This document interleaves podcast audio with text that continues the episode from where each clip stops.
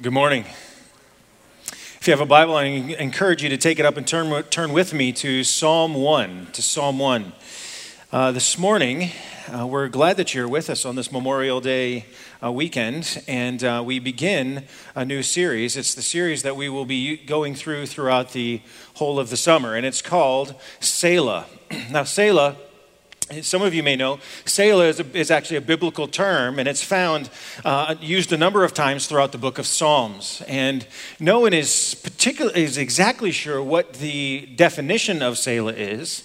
They know that it to be either a musical term or a term that was used in order to create a dramatic pause in the reading of a text.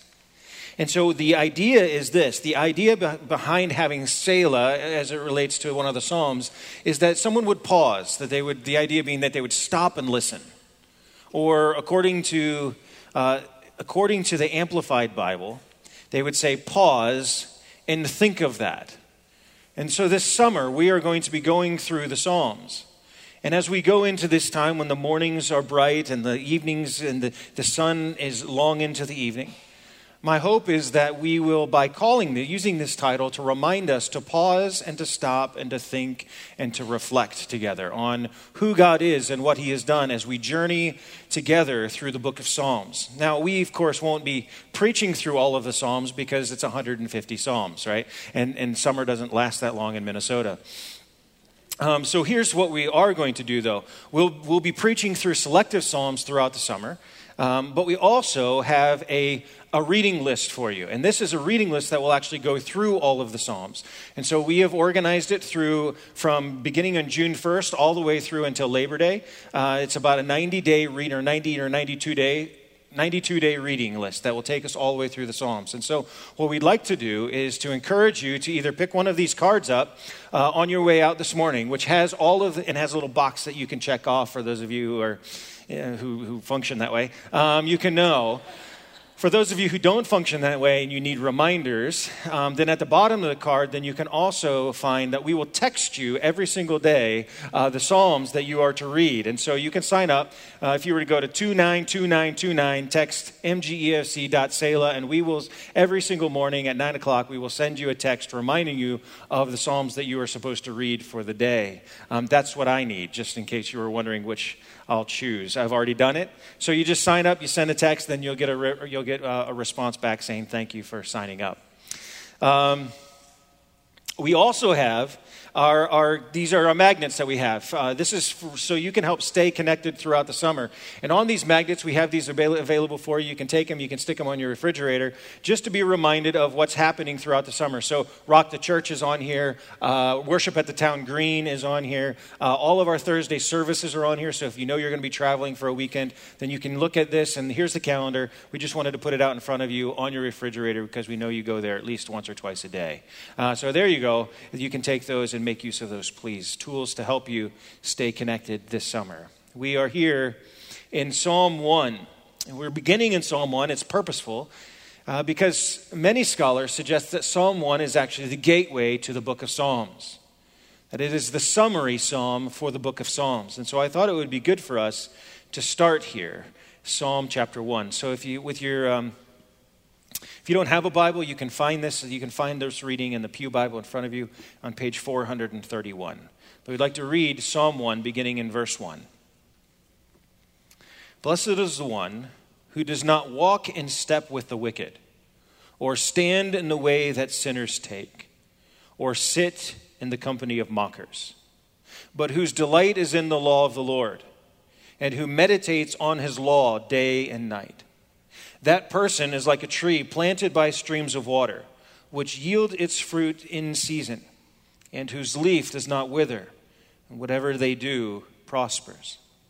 Not so the wicked, they are like chaff that the wind blows away. Therefore, the wicked will not stand in the judgment, nor sinners in the assembly of the righteous. For the Lord watches over the way of the righteous, but the way of the wicked leads to destruction. Amen. Let's pause for a brief prayer. Father, we, on this Memorial Day weekend, come to you, again thanking you for the freedom that we enjoy, that in this moment we are able to come to you and to worship you and to open your word without fear of persecution. So now as we do this, we ask that you, by your Spirit, will be our teacher and our helper and our guide. In the name of Jesus we pray. Amen. It is Memorial Day weekend, as you well know. It's an American patriotic holiday where we are grateful and we remember the men and women who have sacrificed their lives in order that we might be able that we might have our freedom. They sacrificed their lives to protect our freedom, or according to the Declaration of Independence, our unalienable rights. So let me quote to you from the Declaration of Independence. We hold these truths to be self-evident, that all men are created equal, and they are equally endowed by their Creator with certain unalienable rights, that among these are life, liberty, and the pursuit of happiness, that to secure these rights, governments are instituted among men. And the Declaration continues on. But governments are instituted, according to the Declaration, why? To protect the unalienable rights of life, liberty, and the pursuit of happiness. Written into the very founding documents of our country is this pursuit of happiness, this pursuit of being happy. There is an article that I came across this week. It was a Time Magazine article, but written by a writer by the name of Jeffrey Kluger.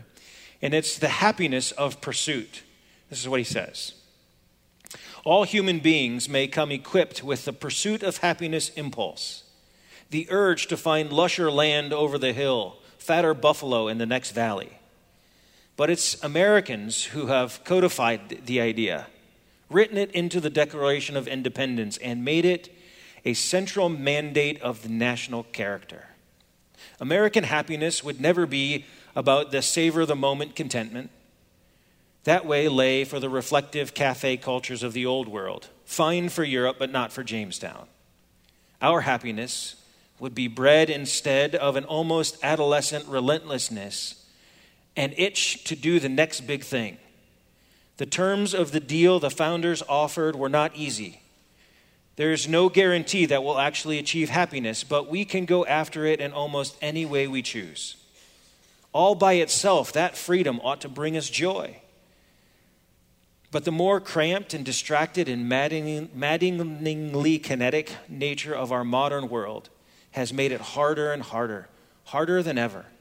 Somehow there must be a way to thread that needle, to reconcile the contradictions between our pioneering impulses and our contemporary selves.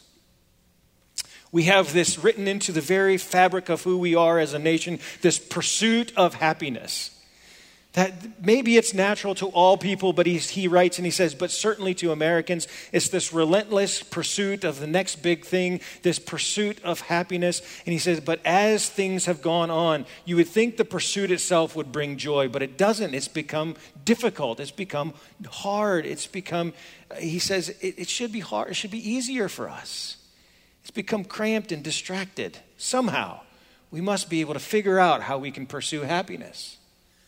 So we find ourselves in Psalm 1, because Psalm 1 is a psalm about happiness. More specifically, Psalm 1 is a psalm about the pursuit of happiness. And so before we get to the text itself, I want to ask you to consider this question. Have you found happiness? And do you stay happy? And this is not a trivial question. This is not a trivial question. Are you a fundamentally happy person? Why or why not? Psalm 1. First, we need to recognize that happiness is a desire. The psalmist says, blessed is the one. Blessed is the one. Blessed means joyful, satisfied, happy. The psalmist begins by saying, blessed is the one. Happy is the one, as if to say, if you want to be happy, listen. If you want to find happiness, he's almost assuming that every single person wants to find happiness. And he says, if you want to be happy, which I know you do, then listen up, because we're going to be talking about this pursuit of happiness. I have a hunch that we begin thinking when we're in our younger days, maybe child days, but certainly younger days, that we have that happiness is just a natural thing. You're just naturally happy. It's a right, right? It's an unalienable right. We should be happy. And then life happens. And the longer we go, then we realize that it's not as easy to be happy as we thought it is. It doesn't come as naturally as we thought. And it may be that some of you are here this morning and you've been so banged up by life that you actually think that happiness is actually unattainable. Because life is so harsh and life is so difficult, and you know the journey that you've been on, and you said, actually, for me, it is actually unachievable for me to be happy. The best thing I can do is to muddle through a day until the night comes. Jeffrey Kluger says, by itself, the journey should bring us joy, but the more cramped and distracted and maddeningly kinetic nature of our modern world has made it harder and harder than ever to thread the needle, to find happiness. Happiness is not the problem. The desire for happiness is not the problem. The problem is the way in which we try to pursue happiness. And that's where the psalmist goes from here. The psalmist believes that happiness is actually possible. So be encouraged. But it's the way in which we pursue the happiness that is the question. So first, we recognize that happiness is a desire. Well, what does the psalm actually have to say about this pursuit of happiness? Well, happiness, then, is a pursuit. Happiness is a pursuit. He begins by explaining that there are two ways in which we can go about happiness. There are two ways in which we can pursue it. There's one that actually is, because we sometimes have a tendency, at least I know I did, at some point to be able to say, I can either be happy or I can be a good Christian. I can either be a good Christian or I can pursue happiness. That's not what those are not the two pursuits that he says. He says we can pursue happiness, and you can either pursue happiness with God or you can try to pursue happiness without God. Those are the two options that you have as it relates to pursuing happiness. So these are the two pursuits. You can either pursue happiness with God or happiness without God, and that's how he teases out here. And at the mindset under the core of pursuing happiness without God is essentially this mindset, that God gets in the way of happiness. The other mindset is that God is the route to happiness. God is the pathway through which happiness comes. So let's explore these together. First, the pursuit of God without happiness. I think I want to break out each of these pursuits under three headings. The first is the pursuit without God. It's what we believe that informs how we behave, that informs whom we belong to. That's what he has here.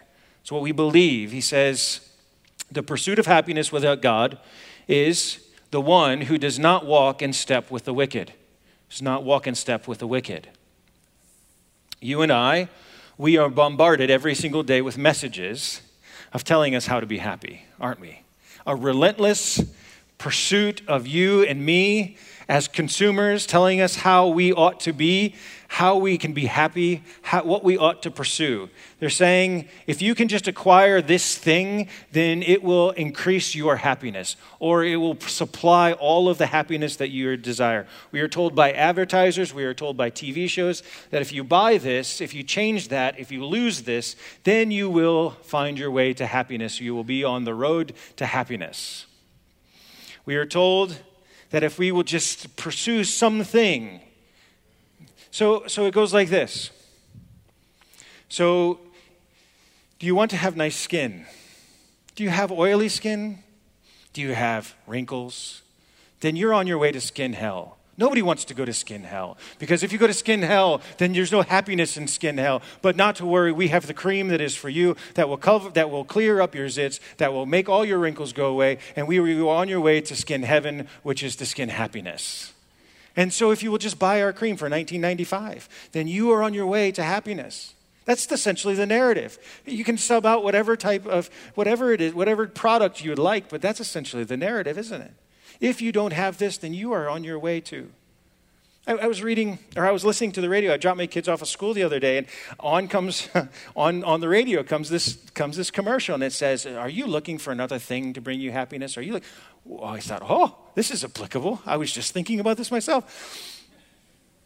And they said, "Oh, are you looking to buy another thing? The problem is You're looking for it. You're looking for meaning in life and other things. What you really need to do is learn another language. And if you will, with Rosetta Stone, learn another language, then you're going to be on your way to heaven, right? Because then you have a meaningful life because you've learned another language. It's all the same narrative. It's all the same story. You're on your way. We have the very thing that will actually bring you to happiness. Those other things will not. This will. You say, oh, well, I understand. I'm smart enough to see through it. I know you are, and so am I. But we have a tendency to be lured into thinking that if we can just have that one thing, then I will be. If you've ever found yourself thinking, if I only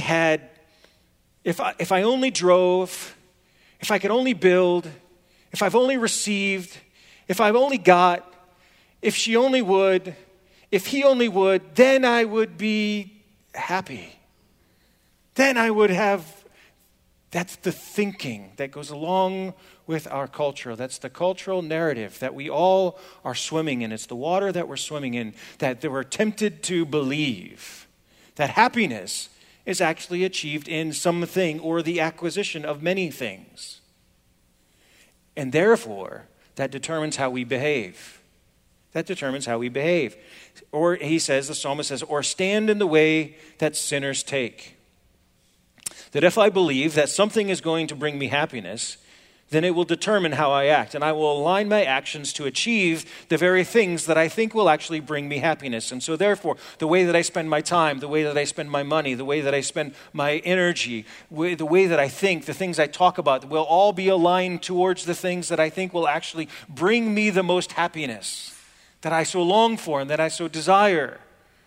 And so what we believe that something or acquisition of things is actually going to bring me this happiness that I desire. Therefore, we spend our time and our talents and our energy, and we talk about it and we think about it, and we align our actions, the way we behave, towards getting the very things that we think will bring us the most happiness. And then that determines to whom we belong. He says, or sit in the company of mockers. Or sit in the company of mockers. Those whom you sit with are those with whom you identify. Think of junior high lunch, right? What table you sit at? Do you sit at the kid? Do you sit at the smart kids, which I never sat at? You sit with the jocks. Do you sit with the popular kids? What table do you sit at? Because that determines where you are in the pecking order of junior high world. It's no different. People are people. The company to whom we sit is those whom we identify with. And who do we identify with? Those who believe the same things we believe, who align their lives the same way that they do. And he says that you sit in the company of mockers, because we find ourselves looking down our nose, who don't believe the same things that we believe and behave the same ways that we behave. And so therefore, because you don't believe that these things are the things that actually bring happiness, you are obviously unenlightened. And because you don't align your energy and your time and your talents to achieve the very things that will actually bring happiness, then you clearly are wasting your time. And you know what? You don't belong to our group. And so while you may not say it, you may not say, well, you don't openly mock people. We do it differently. We say, I can't believe they allowed their yard to look like that. I can't believe that they would be in that neighborhood. I can't believe they would drive something like that. Really? And we say that to our wife or to our spouse, and when our kids hear us. And we find ourselves believing that these certain things will provide us a certain type of identity, and aligning all of our resources in order to achieve those things, and then finding ourselves looking superior and mocking at those who don't actually have the very things that we find as our status symbols. All in an attempt at being happy. All in an attempt at pursuing happiness. The psalmist says that's one way to pursue it. But there's another way. The pursuit of God, pursuit of happiness with God. But those who delight in the law of the Lord, who mediates or meditates on his law day and night.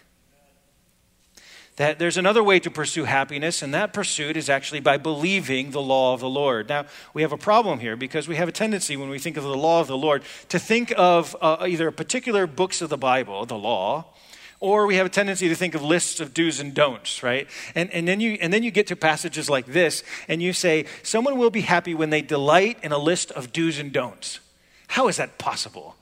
Like, I don't even get it. Like, how can you delight in, like, a list of, like, the law? Like, who delights? Unless you're a lawyer, nobody delights in the law, and I'm not even sure they do. You know, how is that possible? Because that's the conundrum we find ourselves. Well, I think it's better for us to understand when he's referring to the law of the Lord, he's referring to the whole message of God, the whole message of the Bible. So what the psalmist is saying that I delight in what God has revealed to us. I delight in the very message of God. I delight, and of course, what is the message of God?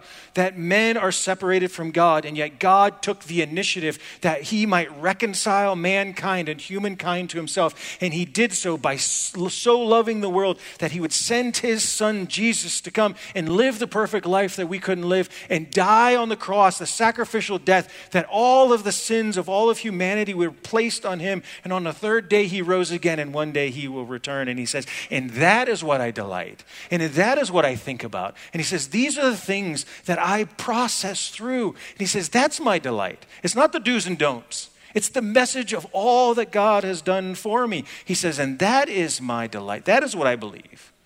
And then it determines his behavior. To meditate on it day and night. To meditate on it day and night. It means to think about it. It means to ruminate. It means to consider deeply what this message of the Bible actually is. It is, if you will, spiritual digestion. If you think about digestion, I'm not a doctor. I don't know a lot about digestion, but I know this, right? If you eat something, right? So you get a donut, right? And you bite it, and you chew it up, you swallow it, and then it digests. The only benefit it's questionable whether you get benefit from donuts in any case, but let's suggest for the sake of argument that you do. You eat it, you enjoy it, and then you digest it, and the rest of your body gets benefit from it. You understand that, right? But unless, of course, we just take a bite of the donut and we leave it in our mouth. Then it's gross after a while. First, it tastes okay, and then it's like you still have this donut in your mouth, and it's... And eventually, I don't know what you end up doing with it, right? Because it does no benefit to the rest of the body. It doesn't benefit people either, because then you're just disgusting people, right? It's just... So it is when we come here on Sunday mornings, and some of us, that's what we do with our Bibles.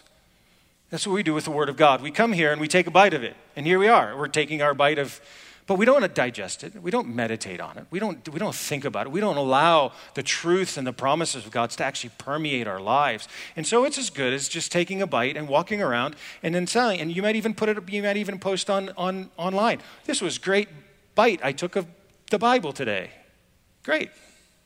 But unless you're willing to meditate on it. Because if you actually believe that the Word of God is actually your delight, then you're allowed, then what does it do? If that's what you believe, then it determines your behavior, which is to meditate, which is to think about, which is to allow the very Word of God and the promises of God and the messages of God, of Jesus Christ, to actually permeate all of our lives. This is what he's talking about. We do this, and then it determines to whom we belong. That we belong to him. We belong to those who also belong to him, who are also meditating and believing the Word of God, and who are also meditating on the Word of God and seeking to live out that Word of God with other people. It is we belong to the people of God. We are a child of God. It's to who we belong. You can pursue happiness by pursuing happiness in something, or you can pursue happiness by finding it in Christ and in God himself. These are the two directions that he said. So these are the two pursuits, but where does each one lead? Where do they go from here? Do either of them actually give you happiness? Happiness as a destination. Pursuit of happiness without God. He says this, they are like chaff that the wind blows away. Therefore, the wicked will not stand in the judgment, nor sinners in the assembly of the righteous. They are like chaff. Does pursuing happiness without God actually give you happiness? Yes, for a while. Yes, you will experience a form of happiness. Yes, you will feel a spirit of elation and joy. But happiness will be short-lived. It will be like chaff. So the idea is this threshing. It was how they would thresh out wheat. So they would throw it up, and then what wasn't good would be floating away, and then the grain would fall to the floor, and they would scoop it up. And that's how they would do. That was the threshing floor. And he says that's what happens. We pursue these things, and those things can give us joy. They can give us happiness, but it'll be a short-lived happiness. It's not a happiness that's sustainable. It's not a happiness that lasts. It's not a happiness that is actually fundamental to who we are as people. It gets blown away. I like an iPhone. I have an iPhone here, and you remember when you first got your first a smartphone, and you start to look at all the buttons and the bells and the whistles, and you think, oh, this is so cool. I'm going to be so cool. This is an iPhone 5. And as you know, there's an iPhone 6 and probably an iPhone 27 out by now. I'm woefully behind, and people keep telling me, because they say that all my pictures and all my videos that I take are now fuzzy as it relates to this, and they keep putting pressure on me to go buy a new phone. I resist you. Get behind me, Satan, right? Thank you for that. But you get the iPhone, and when you first get it, it's like, woohoo, it's this cool thing. And it does bring you joy, and it does bring you happiness, and this is not a commercial for iPhone, so if you have a Samsung, great, good for you. The same thing applies, right? You get your new device, and you think it's amazing, and it's so fun, until somebody else comes along with a newer, greater one, and then all of a sudden, you start looking at your device, and you say, and it starts to steal away your joy, right? And you say, well, wait a minute, I resist all phones, and I don't do phones. Well, great, there's something else. There's something else that you thought was going to give you great joy, and it did for a while until it didn't anymore, and then you had to start looking for the next new thing that was actually going to bring you the happiness that the other one didn't actually provide, because it doesn't last. It doesn't last. It doesn't last, and the next thing you know, you find it sitting in your driveway at a garage sale, and you're begging your neighbors to take it away off your hands for $0.25. You're like, please, just take this away. I don't want it anymore. It doesn't last. But even worse, the psalmist says that is the way to destruction. It is the way of the wicked that actually leads to destruction, he says in verse 6. That this type of thinking, it won't last, and at worst, it'll actually lead to destruction. Because the one drink that we thought that gave us happiness led to 2, because 1 wasn't enough, and then it leads to 5, and then it leads to addiction, and it leads to deeper drugs, and it leads to you shipwrecking your finances and shipwrecking your life on the altar of addiction, continuing to pursue an ever-elusive happiness and joy. We find ourselves leading to destruction. It's destroying families, because the wife of our youth, who we thought was going to bring us happiness, did for 5 or 10 years until she didn't anymore, and then there was someone else who we had to pursue. And now 5 wives later, we're continuing looking back at our lives and going, what have I done? What a complete shipwreck I've made of my life. All continue, because as we find continuing to pursue this way of happiness leads to destruction, and we come here finding ourselves saying, I think happiness is completely unattainable, and I find myself lonely and in deep despair. There is a pursuit of happiness that brings a pursuit of happiness without God that brings joy for a short time, but it's unsustainable, and ultimately, the psalmist says, the pursuit of happiness without God, at best is fleeting, and at worst is destruction. Then there's the pursuit of happiness with God. Verse 3. Here's the picture that the psalmist gives. That person is like a tree planted by streams of water, which yields its fruit in season and whose leaf does not wither. Whatever they do prospers.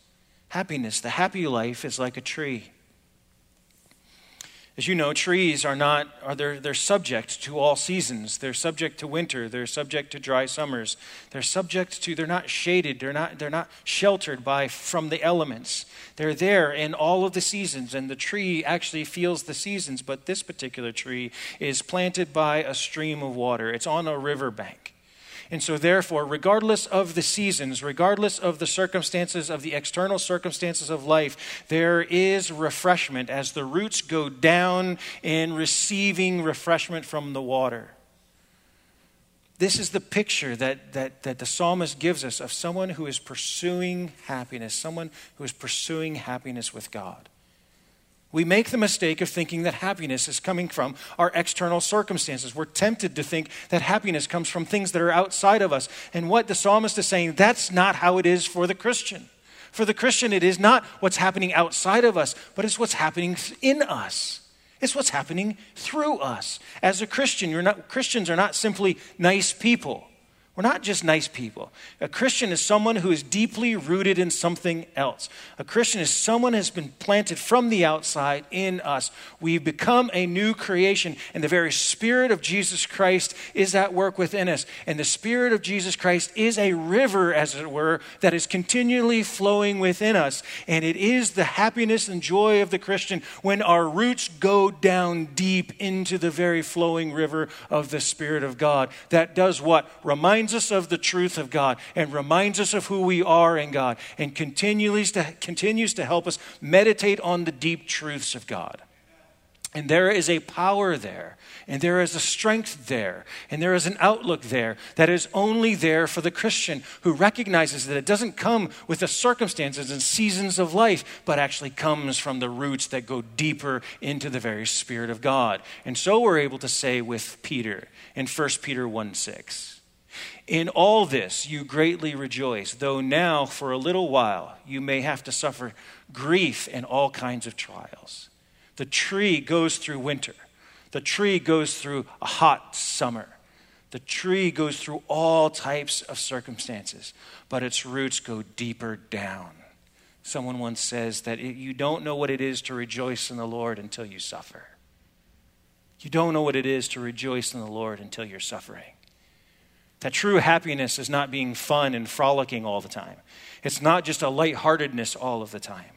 And those of you who have been in this situation and have suffered greatly should be up here telling your stories even in this moment. To be able to say that outside of me there was great dryness, that outside of me all of chaos was swirling around me, but inside of me sprung a great hope and a great joy, that all that I can say is my roots went down as deep as far as they could go. And quite frankly, if I'm honest with you, I didn't think my roots would go deep enough, but it was that they tapped into the very flowing rivers of God that sprung up within me. And it didn't make any sense because my world was being turned upside down, and yet I knew that I was saved in his hands. This is where happiness comes. This is where happiness for the Christian is seated and rooted in. This is where it leads if we will pursue happiness with God. Well, how can I get this happiness? Well, happiness is a choice. Happiness is a choice. A choice of allegiance. We have to choose to pursue happiness. The psalmist says, true sustainable happiness is possible for you if you will grow your roots deep into the flowing river of the Spirit that is within you. Listen, but it has everything to do with how we approach God. Is God for your happiness? Yes. Yes. But it's not some trick. It's not like you come to God with some sort of magic words where you leave here on a memorial weekend and you say, okay, now I'm going to pray to God to make me happy and it's going to happen. No, we come to God for God. We pursue God for him. We don't pursue him. It's the difference of coming to him and saying, God, I am coming to you and I owe you everything and you owe me nothing. Because of what you have done for me and your son, Jesus Christ, I owe you nothing. Or I owe you everything and you owe me nothing. Or coming to him and saying, God, I will come to you. But if I come to you, then you must answer my requests and you must give me what I want and you must make me happy. There's a very distinct difference. Do you know the story, Luke chapter 15, a story sometimes referred to as the story of the prodigal son? There's actually two sons. The younger son goes to his father and says, Father, I want you to give me your inheritance, which is as good as saying, Father, I wish you were dead. I just want your money. And the father gave him the money. And he went out in pursuit of happiness. He went out in pursuit of what he thought would bring him great joy. And it did for a while until the money ran out. And then he found himself feeding pigs, longing that he could fill his stomach with the very food that the pigs were eating. And he thought to himself, my father's servants eat better than me. They're treated better than me. I will go back to my father. And when I go to my father, I will tell him, I'm not worthy of being called your son. Treat me as one of your hired servants. And so he did. And when he, you know the story? When he goes back to his father, what does his father do? When his father sees him a long way off, his father comes running towards him. And then when he gets to face with his father, he says, Father, I'm not worthy to be called your son. I treat me as one of your hired. The father has no, he'll hear none of that. And he celebrates. He gets the robe. He gets the ring. He gets the fatted calf. He gets to celebrate because the father is so glad to shower gifts on his son who was once dead but who is now alive. So it is with us. If we come to God and say, God, I'm coming to you, but just so that I can have your benefits that you owe me, that you give me. Or when we come to him and say, you don't owe me a thing. I'm not worthy of being called your child. Just treat me as one of your hired hands. And then what did he get? He got all of the joys thrown in. He got all of the blessings thrown in. Friends, it's when we come to God. It's when we come to him and say, I am not worthy to be your child. I'm not worthy to be your son. I'm not worthy to be your daughter. Then God says, let me show you. Then you can actually joy in your new iPhone. Then, but you don't find your significance in it. Then you can enjoy your new car. But you don't find your significance and value. You're not wrapped up in your stuff because you're wrapped up in your Father. That's the joy. That's the joy of the Lord that comes to those who are his children. Let us be those who don't find this pursuit of happiness so confusing, but rather on this Memorial Day weekend, we recognize that our pursuit is found in pursuing relentlessly this awesome God that we serve. Let us pray. Father,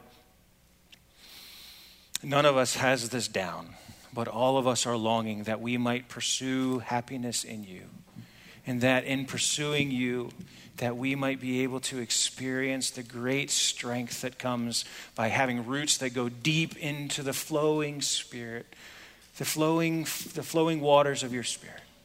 Help us to grow roots deeper for your glory and for our strength and stability. In Jesus' name we pray, amen.